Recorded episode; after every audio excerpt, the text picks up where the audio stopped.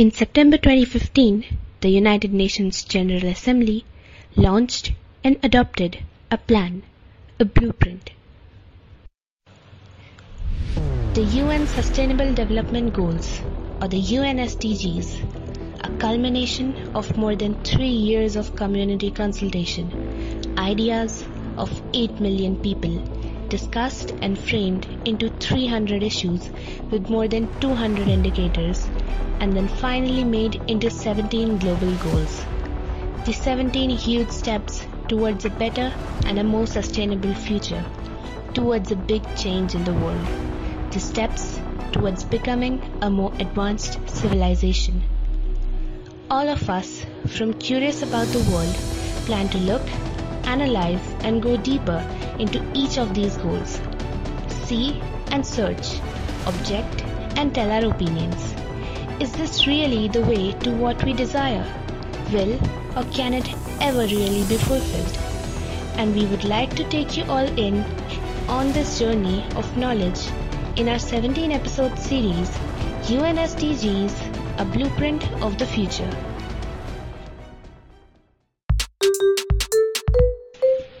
Hello everyone. Thanks for tuning in on Curious About the World. I'm Zach and we will be going forward with the fourth episode of our series UN SDGs A Blueprint of the Future. Till now we have talked about the first three goals no poverty, zero hunger, good health and well being.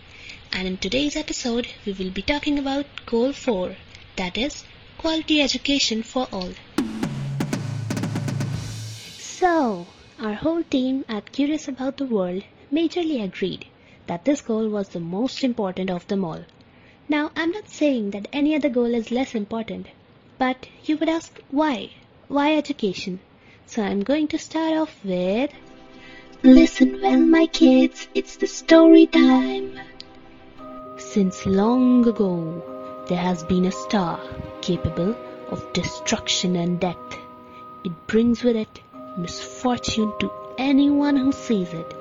Like a blazing sword, it streaks across the sky, warning of what is to come after. The Anglo-Saxon Chronicle. What's that? Oh, uh, it's a chronicle account of the events of Anglo-Saxon and Norman England. So, I was saying. Who Anglo-Saxon? Huh? Uh, they they were inhabitants of England long, long ago. That's all you need to know for now. So, where was I? Yes. The Anglo-Saxon Chronicle stated its melancholy presence in these words. A portent such as men had never seen before was seen in the heavens. It was said to be a prophecy for King Harold too, a prophecy of misfortune. And do you know when the star of destruction was seen by the king, what was happening in another corner of the world? His enemy, William the Conqueror, was setting sail towards England. The prophecy was fulfilled as King Harold was killed in the Battle of Hastings. But do you all know this is not the end? The list of the deeds of this evildoer just goes on and on the proof of the miseries it caused. It is also said that the sorcerer in 1222 inspired Genghis Khan to dispatch his Mongols on an invasion of Europe, and in 1456 it caused the Ottoman Empire's invasion on the Balkans. Ha! This is where I stop now, but don't you dare think that the list has ended. And now the moment of truth. I will reveal the name of that mischievous star. It's the Halley's Comet. What? Yeah, no kidding. This is the same Halley's Comet that you all are thinking about. These myths about it causing misfortunes originated way back when people didn't know a lot about science and the Flat Earthers Club was still in business. Now you would all ask me why I told you all the story. So First listen to this conclusion that I thought about. Humans, being how they are, are cautious and to a large extent even scared of the things about which they do not know. Basically, half knowledge is more dangerous than not knowing it all. And this may even lead to unhealthy and disastrous activities. For example, the latest panic attack caused by the Halley's Comet is as recent as 1910. As the comet neared the Earth that year, a French astronomer, Camille Flammarion, predicted, in his words, a poisonous cyanogen gas in its tail might impregnate the atmosphere and snuff out all life on this planet. yeah, and you know what? People locked themselves inside their homes to keep out the fumes, stocked up on gas masks, and went to churches to pray for salvation. Some of them even brought anti-comet pills from heaven knows where. Obviously though, the comet passed without an incident. So did you all guess what I'm getting at? Maybe the poor comet coincided with a lot of unfortunate events. Yeah, it was only a coincidence because, well, it didn't cause any havoc in 1910, right? but what is the fact that stops us from believing such claims in today's world? I'm sure that you guessed it. As compared to that time, a huge percentage of today's world is educated and our education is also more factual. It is true that research and discovering new knowledge is important, but to transform the world, what matters more than discovery is how many people know about that discovery. Education helps spread knowledge. It helps spread awareness. If we take into account any other goal, like suppose a better climate or a better health and well-being, they are not something that solely the governments of the world can ensure. They require individual level participation. And how would each individual become capable of participating in the cause, or even get to know about the fact that they need to do something? It is through education, because education develops our potential. It makes us familiar with the parts of the world which we have never seen, and increases our reasoning and questioning abilities. If we find something wrong, we can raise our voices, and backed by our learning and facts, we can be heard. In fact, it makes us aware about so many diverse issues and makes us capable to realize and address them that a lot of changes can be brought about. Take a look at the statistics from the UN Secretary General's Global Education First initiative. If all students in low income countries left school with basic reading skills, 171 million people could be lifted out of poverty. If all mothers in low income countries had secondary education, 12 million children could be saved from stunting. If all women had secondary education, there would be 49% fewer child deaths. If all women completed primary education, maternal mortality would decrease by 66%. If all girls had secondary education, there would be 64% fewer early marriages and 59% fewer early pregnancies. One year of schooling is associated with 10% increase in wage earnings. Now, this is not what I am making up, but what reports worldwide have concluded. The sad part, however, is that even though educating everyone is the most important task today, it isn't very easy to achieve. Worldwide, about 262 million children were not attending school in 2017, and the situation have become worse than ever due to the pandemic. So now that we have understood why education, let's move on to the second segment of this episode, how education. As I said, educating every single person on the globe is a mammoth task. There are many challenges standing as barriers before the children of the world. The first one might be the lack of financial resources. According to 2020 Global Multidimensional Poverty Index, 1.3 billion people across 107 developing countries are living in multidimensional poverty. Over half of them are children under the age of 18. 39% of the poor worldwide have no formal education at all. 15 million girls and 10 million boys of primary school age will never learn how to read and write. 37% of the children raised in poverty do not finish high school. This is a very serious problem because the thing about being in poverty is not only lack of resources but the lack of time. Children start working as young as 7 or 8 years to help support their parents. Even if the schemes of the government can give them free education, they would rather choose to make money in the present day because they simply cannot afford to lose their jobs. The next challenge would be facilities at the school and the quality of education. In India, for example, the state of village schools and schools in lower cities is barely sufficient. Some children studying sitting on a carpet in the open and then they call it a school. Although he doesn't talk specifically about India, but if you read Stephen Spender's poem An Elementary School Classroom in a Slum, you would get a fair idea about the state of education for poor children.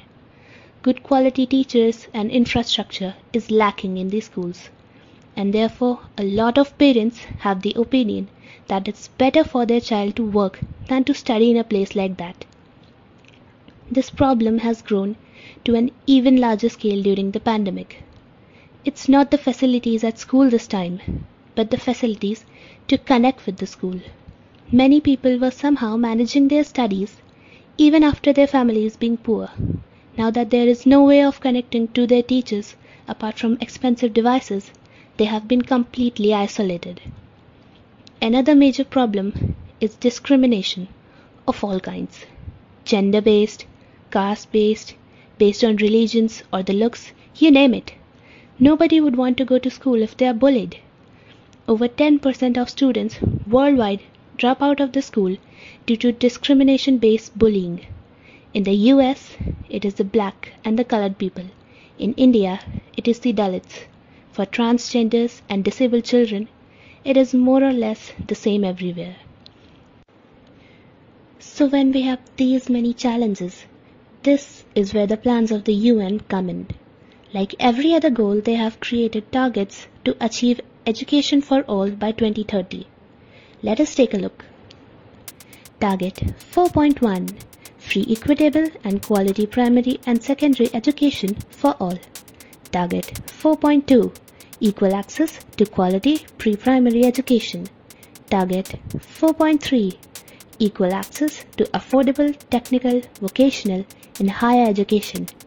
Target 4.4 Increase in the number of people with relevant skills for financial success. Target 4.5 Eliminate all discrimination in education. Target 4.6 Universal literacy and numeracy. Target 4.7 Education for sustainable development and global citizenship. Target 4.A Build and upgrade inclusive and safe schools. Target 4.B Expand higher education scholarships for developing countries. Target 4.C Increase the supply of quality teachers in developing countries. Wow, that was a lot. Did you notice that these are very specific and interconnected? A seemingly perfect mismatch of issues framed into targets. But how do we go about achieving them? Achieving goals. So, our team did a lot of research and boiled these targets and challenges down to these four big tasks which need to be completed in order to, well, at least get a little closer to a better educated future generation. So, the first task, the first and the foremost task, is investing in education. According to experts, 6% of the annual GDP should be spent on education expenditure. Now let me tell you about a recent study by UNESCO Institute of Statistics which showed the latest data of GDP consumption by different countries on education as of September 2020. The latest data from Canada was from 2011 in which the country spent 5.3% of its GDP on education. Canada is often known as the most educated country, as you all know. Norway, the happiest country in the world, spent 7.9% of its GDP on education in 2017. Cuba, the highest spender on the list, spent 12.8% of its GDP on education in 2010. One of the least educated countries, South Sudan, on the other hand, spent only 1.5% of its GDP on education in 2016. Central African Republic spent 1.1% of its GDP on education in 2011, making it the lowest spender on the list. This shows how big the gap is. In fact, about a hundred countries invest lower than 4% of their GDP in education. So if not enough resources are being provided by the government, how is goal 4 going to become a reality? Thus, the first step towards ensuring quality education for all would be to make sure that the governments in all nations are setting aside at least 6% of their GDP for expenditure on education. Second task would be allocation of resources. Do we need to spend on infrastructure, food, teachers, safety, or transport facilities? This will differ from place to place.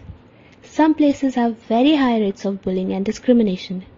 These places would need investment in safety and awareness programs. Other areas might lack infrastructure due to which children from remote areas are not able to reach the school even if they want to. And for example, in these difficult times, making sure that each child has access to online learning and devices and internet should be the topmost priority. So careful surveys would have to be conducted and it should be found out what exactly are the needs of different places and people to provide the best quality education. Not to mention that free, equitable, and quality education for all who are not able to afford it should also be taken care of under this. The third task will be consistency. Throughout the learning process, from pre primary to university level education and vocational studies, it must be ensured that everything is taken care of. There should be as many colleges as primary schools and as many pre-primary schools as high schools. The quality of teachers and facilities should remain the same, remain welcoming throughout. All stages of schooling are important. If any of the stages is lacking, that would mean dropouts and unmotivated parents. And the fourth task. This one is a very long term task. It is to change the very structure of our society. The people we find out and reach out to are too little in numbers. Such an interconnected system of NGOs, non-profit organizations, government organizations and us, the normal people, should be set up so that the people who need us can themselves reach out to us. We have to make a society where children are able to ask for education from the organization that will actually be able to help them. And that is it, guys. The four big tasks. But you must not think that now, as we have a clear goal, clear targets, and clear ways, we can easily do it. It is still a very complicated task, as it contains millions of variables and billions of people. What is also important is a political and social will to stay true till the time we achieve that better future. We must not give up because Rome wasn't built in a day. The world cannot be changed in a few months. It will take years to get to where we want, and we must also contribute our bits. Donate to organizations, spread awareness through social media campaigns, or maybe just teach our little girl ABC. A huge journey starts with small steps, and we must make sure that the potential of no child in the world is wasted. Phew, that was a lot of facts, a lot of numbers, and maybe a bit of motivation, I hope. So it's just about time we end this episode. But before that, I would really like to share an anecdote. Anecdote time! So there's this guy, Mr. Sugata Mitra, who is an educational theorist and an excellent computer scientist. In the early 1999, he placed a computer in a slum near his office in Kalkaji, New Delhi. He fixed it in a hole in one of the broken walls and decided to call this the hole in the wall experiment. The computer had online access and a number of programs, but no instructions were given for its use. the children from all over the slum came running as soon as it was installed. He then just left the computer there for six months. Do you know what happened? Within six months, those children had started to download games, music videos, and learned all the mouse functions. When he asked them how they did it, one of them answered, He left us a computer who only spoke English, so we just had to learn it ourselves. You see, so much potential is locked inside the hearts of children like these all over the globe. They have the ability to transform the world and to make it a better place, a happier and sustainable place. And that's all for today. If you want to know more about the UN SDGs, you can visit globalgoals.org. It contains knowledge about all 17 goals and the targets under them, and will also provide you with ways to get involved and participate in this global phenomenon. We at Curious About the World will be ready to help you know the world better, and you can contact us through our Instagram, Curiousgramers, for any queries. Next time, Stephen will be talking more about the SDG Goal 5 Gender Equality. Till then, stay safe, stay happy, and stay informed. Bye bye.